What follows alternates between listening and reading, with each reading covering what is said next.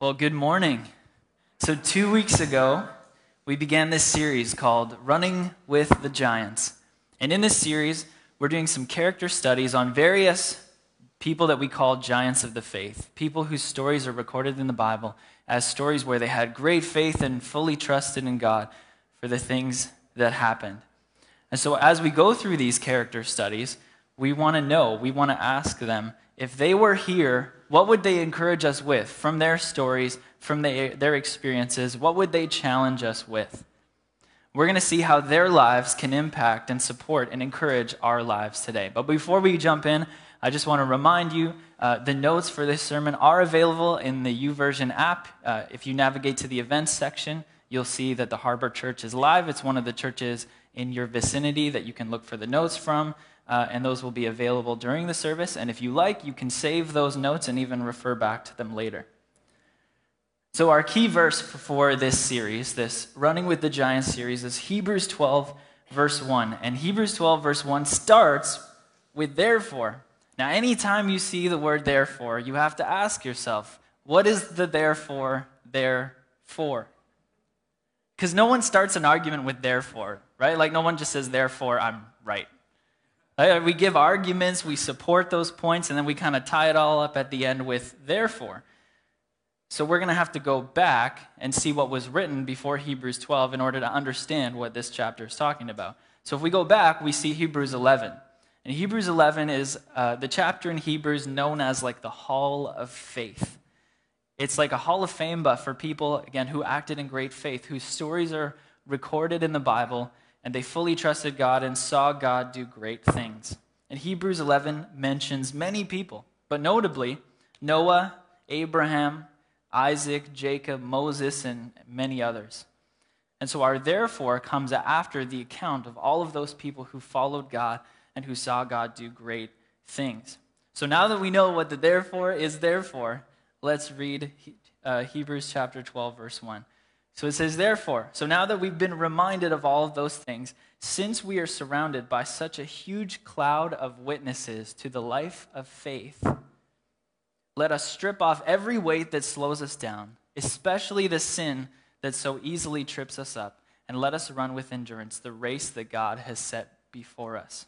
Before we go any further, I actually want to touch on that word, that phrase, cloud of witnesses, for a moment. Because if you didn't know, in the, uh, in the Greek words, cloud was not just used for the word cloud, but it was also used to describe like the highest seats of a stadium or amphitheater.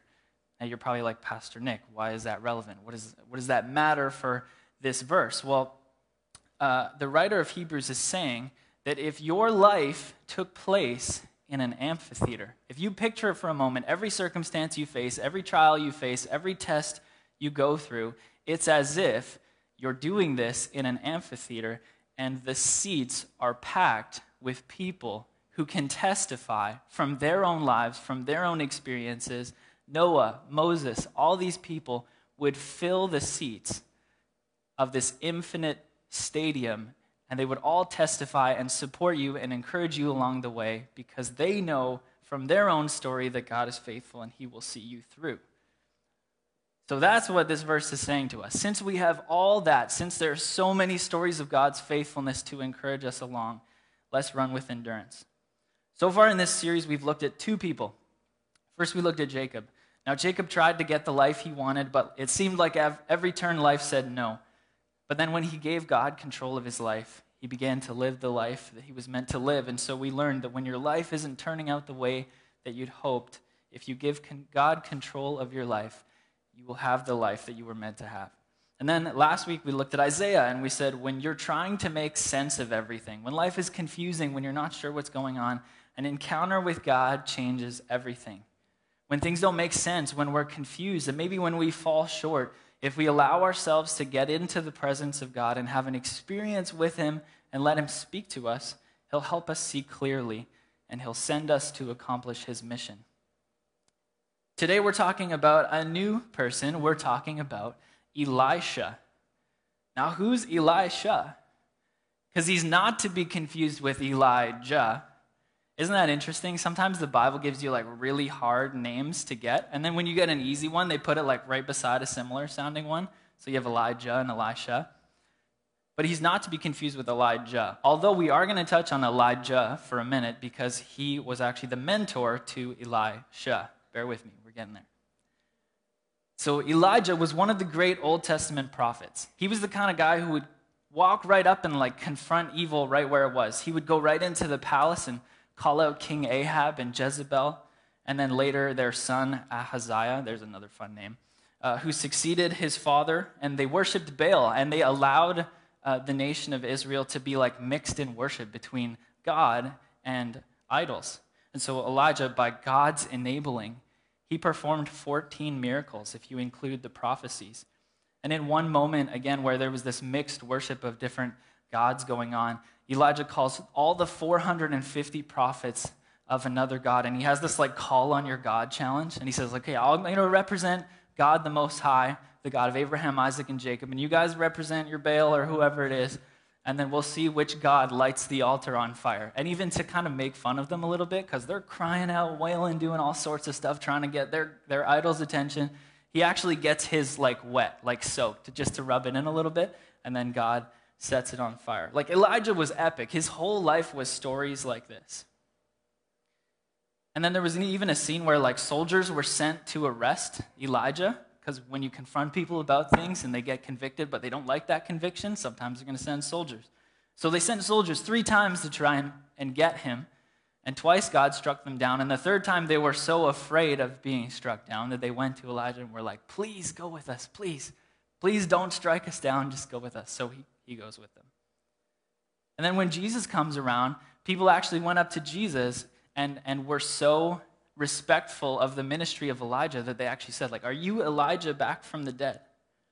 Jesus went to the disciples and said, Who do people say that I am? And some of the people said, Some say that you are Elijah when Jesus uh, was transfigured, when, when he was, went up to the mountain and, and uh, the transfiguration occurred, Peter, James, and John were there, and they saw Moses and Elijah. So Jesus, the Son of God, has this supernatural moment where you can see his glorified body, and he can bring any two people from the Old Testament who ever lived with him, and he chooses Moses and Elijah. So this guy's a big deal. And the disciples actually recognized him. Isn't that interesting? I actually I looked up some old like Renaissance type art pictures to try and see what people tried to recreate out of hearing that story. And they always have like the two tablets for Moses, and then it's just this other like old epic looking guy, and you're like, who's that? Um, but in the Old Testament, it's interesting. He was described as a really hairy, mysterious man with a leather belt. And every time he was described like that, everyone said, Oh, that's Elijah. So that's interesting. But Jesus could have chosen any two people, and he chooses Moses and Elijah. And then in the book of Revelation, uh, John prophesied that two witnesses would appear during the Great Tribulation, and most scholars believe be Moses and Elijah. Elijah was so great that he actually never even died. He was carried into heaven on a chariot of fire, one of only two people in the Bible to have never died a human death. Now, pause for a moment. Because imagine trying to succeed that guy. Imagine trying to follow him up. Like, I'm not going to lie, Adam, if you and I were walking and a chariot of fire split us up and carried you off to heaven, I would not be like, all right, guys, it's my turn. I'd be like, what did I just get myself into? So, why, with all of this good stuff on Elijah, are we talking about Elisha? Well, he's a little bit more relatable. And he may not be great at first, but he ends up being great. And according to the Bible, Elisha actually spent the beginning of his life farming, steering oxen. So his nine to five was open fields and oxen rear ends. And for some people, not everybody, but for some people, that's not really a place we want to be. That might be the last place we want to be. For Elisha, he had no idea that even though his life would start that way, he would end up like doubling the miracles of Elijah, his mentor. Let's look at ourselves for a moment because I want to reflect before we go further. Most of us believe things about ourselves that are not true. Most of us don't think God will use us. we think our lives don't count. And even though we sing songs and we, we agree when the pastor says something we love to hear, sometimes we don't believe that God will do those things through us. So, how in the world do we get from here to there? From not even thinking that our life really matters or affecting anything to fulfilling God's special, significant purpose for us? If we ask Elisha, how do we do that? Elisha would say, When you wonder if your life counts, give your best wherever God puts you. Elisha would say, God is watching in the monotonous, in the mundane, in the regular nine to five, and in all the places and circumstances that you don't see as exciting or worth any real value. Elisha would say, He's watching you in those moments before you become great to see if you have the potential to actually be great. So, this morning, we're going to look back at some moments in Elisha's life, and we're going to see where God gave him the opportunity to give his best. Because it's likely in that same situation or in similar situations where God challenges us to give our best. So, here are three areas where we need to give our best. Number one, give your best in obscurity, and God will reward it. Obscurity, that's not a word we use a lot. But obscurity means when you, when you think that you're not being noticed by anybody. Sometimes we think God doesn't even notice. Obscurity is where you're most tempted to believe uh, that it's okay to give a weak effort because nobody's really paying attention. In 1 Kings, God sent the prophet Elijah to go see three different people, and the third one was Elisha. And God told Elijah, Elisha is going to succeed you. And this is where we first see Elisha in the Bible. 1 Kings chapter 19, verse 19 says So Elijah went and found Elisha, son of Shaphat, plowing a field. There were 12 teams of oxen in the field, and Elisha was plowing with the 12th team. Elijah went over to him and threw his cloak across his shoulders and walked away. That might seem weird to you, but we'll explain it. But here, this is what this verse is telling us about Elisha. Number one, he came from a well off family because 12 teams of oxen was not really a common thing then, which I actually think makes this more relatable because it's hard to follow God into the unknown when things are stable. Like when your life situation is good, when you're not really needing a, a desperate prayer for some help somewhere, it's easy to just kind of sit back and let life go, let life happen. So he left the stable for the unknown. And more often than anywhere else, that's our situation. It also tells us that Elisha knew who Elijah was. Because when somebody puts their cloak on you, you don't just go like, okay. Like, usually, if you don't know that person, you're going to say, whose cloak is this? Or who was that guy? Oh, well, I'm just going to continue plowing. But he knew who Elijah was.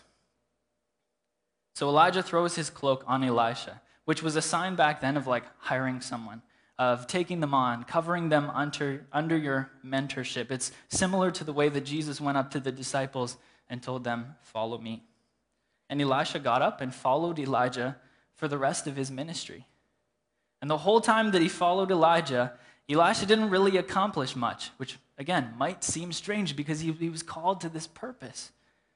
And in one of his first significant moments, he's brought before kings and they refer to him as Elijah's assistant. They actually call him the guy who poured water over Elijah's hands. That's a part of another story, but that's how he was referred to. And sometimes we have this dream to do something big or for God to use us for something big. Like I started learning instruments when I was pretty young. I was like inspired by the worship team at my home church growing up.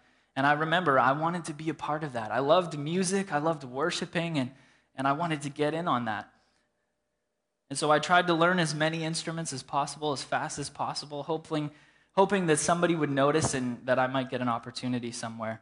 And, and from that point, I think I was about 11, it was still three years after that before I got like an opportunity to be a part of a team. And sometimes when it seems like those big dreams or those big things aren't coming about, we might wonder, where is God? Or what is he up to? Or why is this taking so long? And Elisha would give us this answer is because God's watching you before you're great to see if you have the potential to achieve greatness, to be great. And Jesus taught this lesson too. It's consistent throughout Scripture. In Matthew chapter 6, verse 4, Jesus said, Your Father who sees what is done in secret will reward you. So when nobody's looking, that's when God is watching. So, where else are we challenged to give our best? Number two, give our best in the small things, and God will give you bigger things to do. God cares about the details. Psalm chapter 37, verse 23 to 24 says, The Lord directs the steps of the godly. He delights in every detail of their lives. Though they stumble, they will never fall, for the Lord holds them by the hand. Do you guys know anyone who's like super detailed? Like everything's organized. If you're going on a trip, there's like a tight schedule that you have to stick to. I remember when, again, when I was a teenager, when I was starting to be a part of worship teams, my mom bought this labeling machine. Some of you know this story already, or, or have a relatable story, but she got it for my brother and I because, again, we were teenage guys. We were carrying a lot of expensive equipment to church and back and to other places, and she knew, teenage boys, we would probably lose our stuff somewhere if we didn't have some way to keep track of everything. So everything had a label. Nick's keyboard, Victor's keyboard amp, keyboard stand, guitar stand. Some of our cables even had wraps around them. Actually, I'm pretty sure yeah. Look, see that white strip right there? Nicholas Baumhour. Thanks, Mom.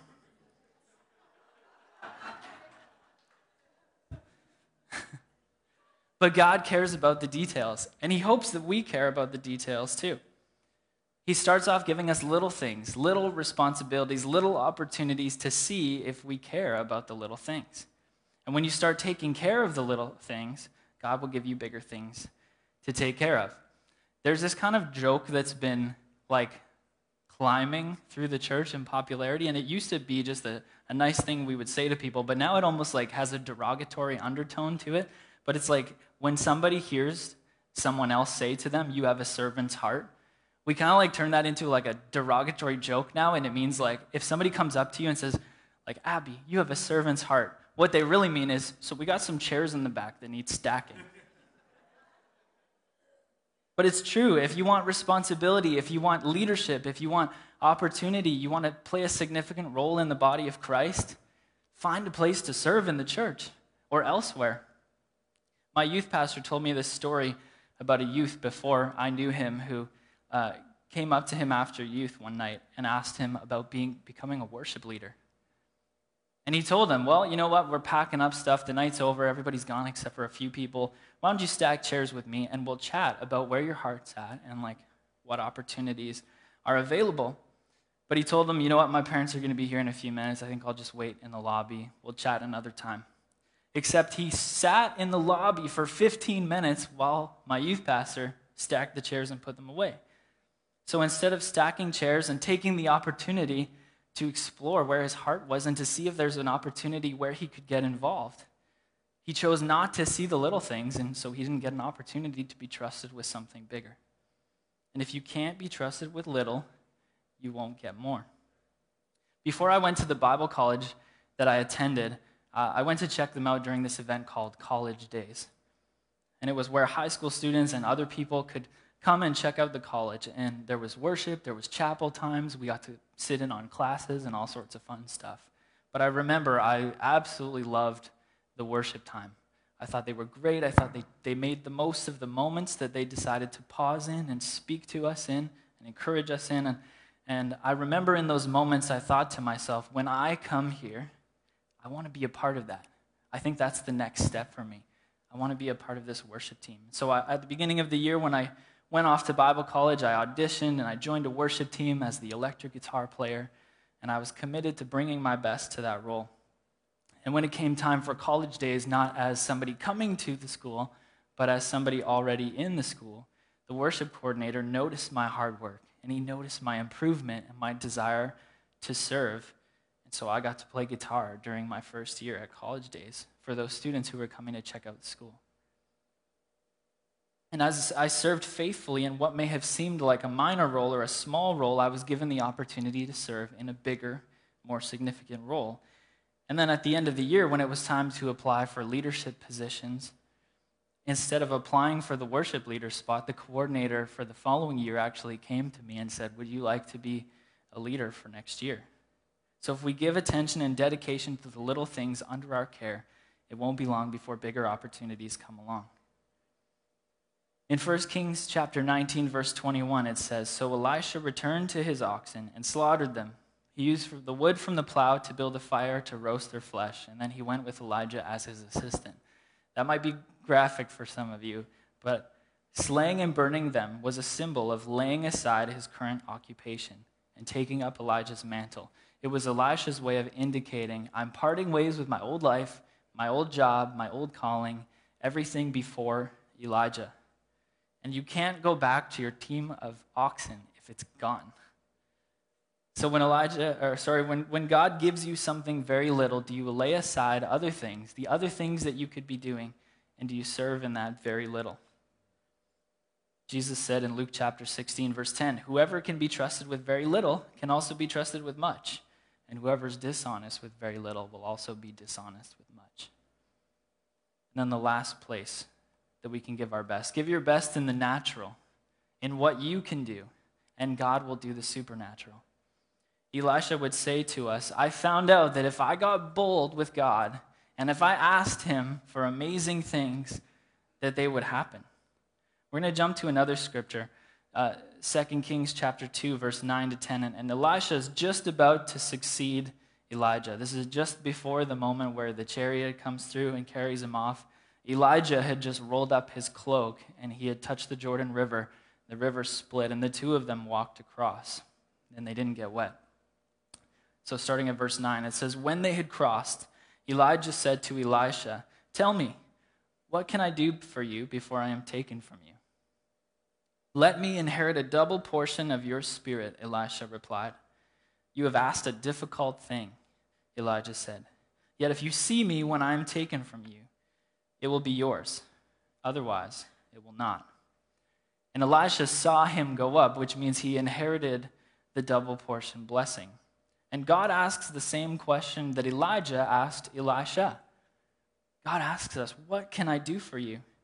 And again, when Elijah asked Elisha, he said, I want a double portion of your spirit.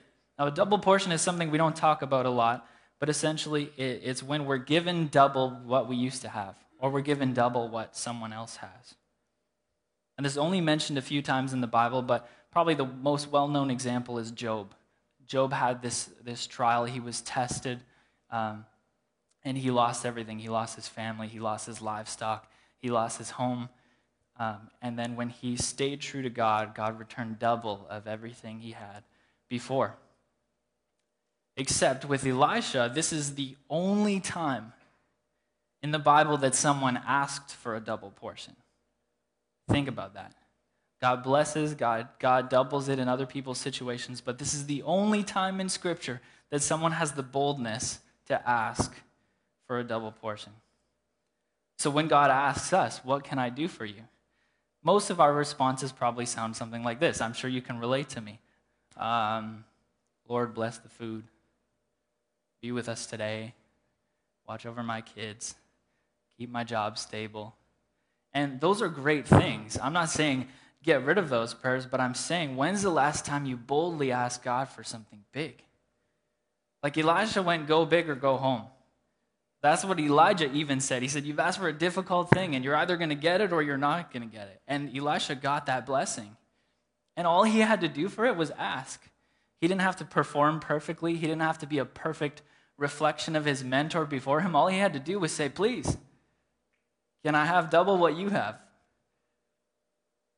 When's the last time we asked God for something big? Jesus himself said, You have not because you don't ask. You ask not.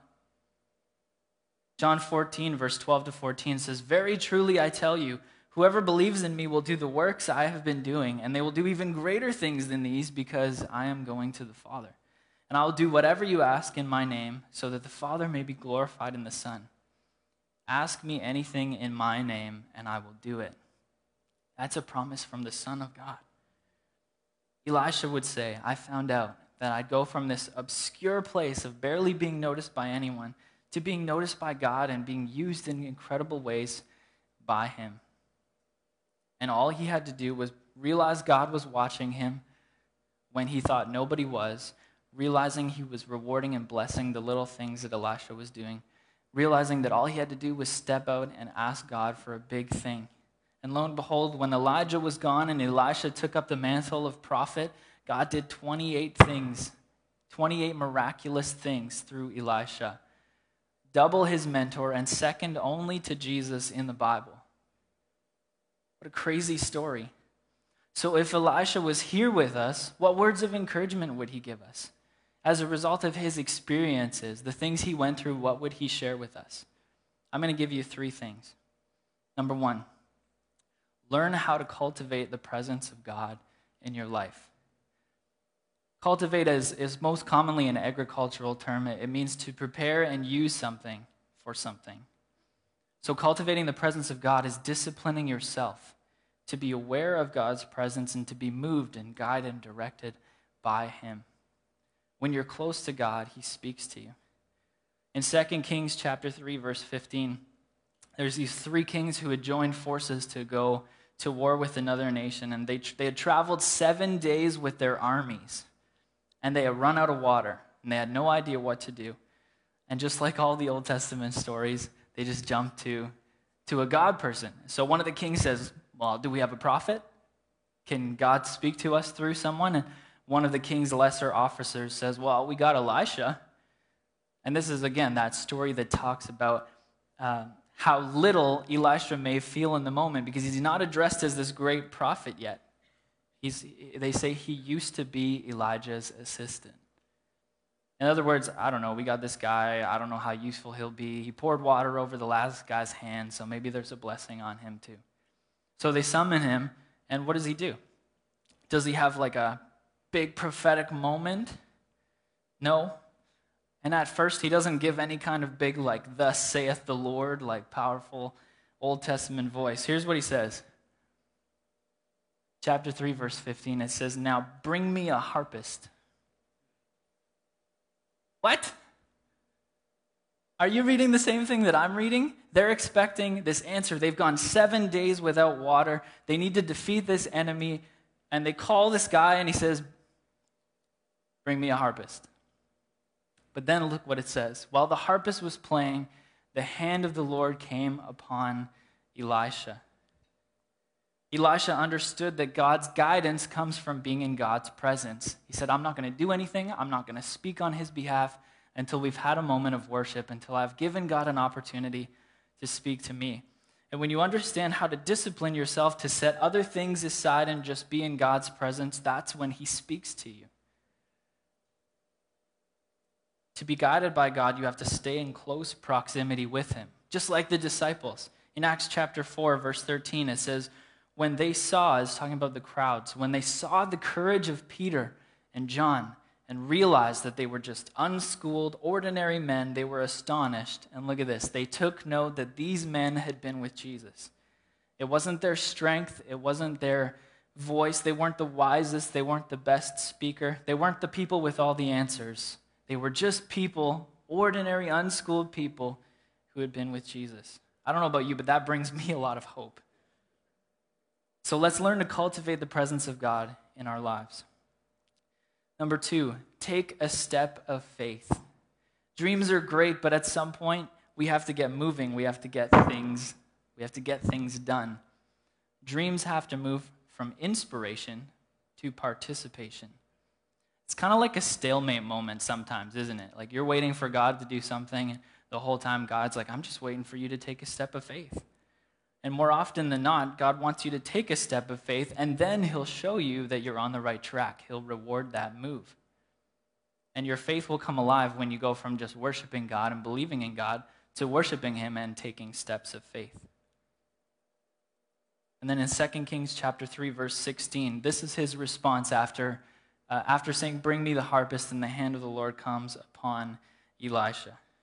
He says, and, and he said, Thus says the Lord. Make this valley full of ditches. Remember, they need water. So God tells Elisha, Tell them, make the valley full of ditches. What is God saying here? To have a lot of water, you need to have a place to put it. So God is saying, I'm going to do the work, but I want you to make room for the arrival of that work in faith. And that's the faith that God is looking for from us. Let's go back to Hebrews 11 for a minute, the hall of faith, and let's see what their experience was. In verses 39 to 40 of Hebrews 11, it says, These people were all commended for their faith, yet none of them received what had been promised, since God had planned something better for us, that only together with us would they be made perfect. They didn't even get to see the whole fulfillment of the promise. And then in James chapter 2 verse 17, again talking about taking a step of faith, James says to us in the same way, faith by itself if it's not accompanied by action is dead. So there's a big difference between standing in belief and just knowing what you know to be true and believing it. There's a big difference between that and stepping forward in faith, confidently believing and moving forward and making room for God to do things. And sometimes we just stick with standing on, yeah, God can do anything, but not really moving forward and making room. Like when Elijah challenged those prophets of Baal in that epic story, and then he gave them the advantage. He put water on his own altar. Nowhere in that story does it say that God told him the whole story and the whole result before it happened. Which brings us perfectly to our last point. Number three, don't base your life on the seen, but on the unseen. Going back to this story where the army has no water. In 2 Kings chapter 3, verse 17 to 18, this is what Elisha says. For this is what the Lord says You will see neither wind nor rain, yet this valley will be filled with water, and you and your cattle and your other animals will drink. This is an easy thing in the eyes of the Lord, and he will also deliver Moab into your hands. It's easy to get discouraged when we don't see any signs because we tend to think that God's not doing anything. But just because you don't see God working doesn't mean he's not working. When what you see doesn't match with what God said, that's when you've got to walk by faith, not by sight. I remember I have this story, and, and please don't think of, of this as anything special coming from me, but I had this moment um, a few years ago where my mom, her knees were really bad. She had an accident when she was young, um, and she was getting like cortisone shots, but it had been so long that those shots, and I'm sure some of you can probably relate, the longer you're taking them, it's kind of like the less, the less impact they have, and, and the, the shorter they last before you need another cortisone shot and we were having this moment. We were at a summer camp, and, and I was spending a lot of time with God praying and, and allowing Him, giving Him opportunities to speak to me. And, and in this moment of bold faith, I felt God tell me to tell her, like a year from now, and I gave her a, a significant distance for her to walk at the time. And I said, A year from now, I believe you'll be walking from here to there and back with no pain. I said, I don't know how God's going to do it. Like it could just be bringing doctors along. It could be this miraculous moment. I don't know, and it's not coming from me, but I really believe God wants me to share that with you. And it wasn't a couple months, and then she had a call from a doctor.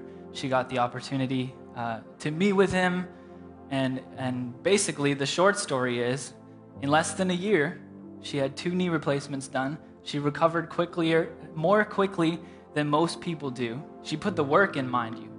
Man, she she put the work in. But a year from then, she had walked all the way in that distance that I gave her and all the way back and had no pain. And that might seem like something small, and it really is. Like God said, all of this water for your whole army, and you need a lot of people to win a battle. All this water, no problem.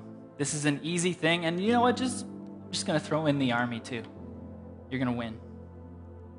2 Corinthians chapter 4, 18 says, So we fix our eyes not on what is seen, but on what is unseen, since what is seen is temporary, but what is unseen is eternal. The things that God is doing are eternal. They will last forever. They go beyond our not just our comprehension, but, but beyond all of our physical limits. Fix your eyes on the unseen. It actually makes me think of uh, when I was growing up, I used to watch these old, like this old 90s cartoon TV show for the Transformers, you know, like before all that cool live action stuff. And this was cool too. But the theme song was like Transformers, uh, more that meets the eye. Transformers, robots in disguise. And the whole premise was they could be all around you. They could be cars, planes, bulldozers, even a pop machine. And then all of a sudden, this car does like a whole bunch of contortions, and like, boom, I am Optimus Prime. But that's like kind of what is God, what God is saying here. He said, even though you don't see God, that doesn't mean He's not working around you. His work is unseen, and we have to tell ourselves, I'm going to trust that, or I'm never going to have the faith to take a step forward and to do something. And once I do take a step in faith, God will give me something, even if it's like a little piece of what I'm about to see fall through or, or come through. And I'll know that I'm on the right track, and then I can take another step of faith, and He'll show me that He's still with me and that He's still doing things. I hope there's at least one person that can testify to those stories because I have a whole bunch I can share with you. I'm going to sum up this message and then I'm going to give us a couple of steps that we can take today. So, when you wonder if your life is counting for anything more significant than the, just the mundane and the monotonous, Give the best wherever you are. And that might be the obscure, the things that are that you feel like are maybe even too low for you that nobody else might be watching. God is watching and he will reward everything that's done in secret. Learn how to cultivate the presence of God so that he can speak to you and so that you can hear him speak to you. Take a step of faith and don't base your life on the seen the things the way things seem to be but on the unseen on what you know god is doing even if you may not be able to see it. I want to ask you some questions that have been on my heart in my own life as i've been preparing this message and i want you to think about these questions. Actually that's what my homework is for you this week. I want you to take these questions with you and i'm not going to put them up on the screen but you can go to the Harbour's facebook page later if you want to refer back to them or um, they'll be on the YouTube video in the next little while in the YouTube channel too. So if you want to go back, you can go back and see them there. But here are the questions five questions. Number one Have I stopped giving my best in obscurity because I forgot that God sees and values the little things? Number two, have I stopped dreaming and hearing from God because I'm not spending time in His presence? Number three, have I failed to see God move because I haven't asked Him to? Number four, have I failed to see a dream come to reality because I haven't taken a step of faith? And number five, have I failed to trust God because I've been fixing my eyes on what things look like right now instead of what I know they will look like when God moves? If the answer to one or more of these questions is yes, just like me this week, that might be why you feel like your life doesn't count sometimes. There might be a few things missing in your walk of faith. But the good news is, if we actually reverse that question, it turns into a statement that actually solves the problem. The application is in the question. Check this out. If you want to give your best in obscurity, acknowledge that God sees the little things and get to work. Number two, if you want God to give you dreams and to speak to you, spend time in His presence. Number three, if you want God to move and do big things in your life, ask. Number four, if you want to see your dreams come to reality, take a step of faith. And number five, if you want to trust God, fix your eyes on the fact that everything is easy for God instead of looking at the way things are right now. And some of us may have to apply one of those, some of us may have to apply all of them. I want to challenge you again, think about these questions, reflect on them this week, and start applying whatever you haven't been applying. If you give your best, if you spend time in God's presence, if you ask Him for big things, if you take steps of faith, and if you trust Him, it won't be long before you start feeling like your life counts because you're going to start moving from small things to big things to bigger things. And you're going to know that God is working in your life, and it's going to give you a sense of being used by God, of doing great things, of being in a place of greatness. And the more you invite God to work in your life and the more steps of faith you take when He shows you what He's going to do, the more you'll recognize that your life does count and that God's got bigger things for you than you could have ever imagined. And it doesn't matter if your life is a nine to five job that you feel like is mundane, God can use you for great things. Would you just stand and pray with me before we close out the service? Let's bow our heads together. God, sometimes we don't believe that we really count for much. But God, you want us to see that our lives do count. God, help us to give our best wherever you put us, in the big things and the little things. Help us to cultivate your presence. Help us to take steps of faith. And help us to fix our eyes on the unseen instead of what we see right now. God, show us that our lives do count and that you've got big things in store for each of us. And God, use us to build your kingdom here in Kincardine, in the surrounding area, and wherever we find ourselves this week. In Jesus' name, amen. Do you believe that God can use you for great things? I hope so. I just want to share a blessing over you today, and then I'll dismiss you together. So may the God of hope fill you with all joy and peace as you trust in him so that you may overflow with hope by the power of the Holy Spirit. Bless you in the name of the Father, the Son, and the Holy Spirit. Have a fantastic week. And if you're registered for the welcome lunch, don't forget that'll be starting soon uh, downstairs. But for everybody else, God bless. Have a fantastic week.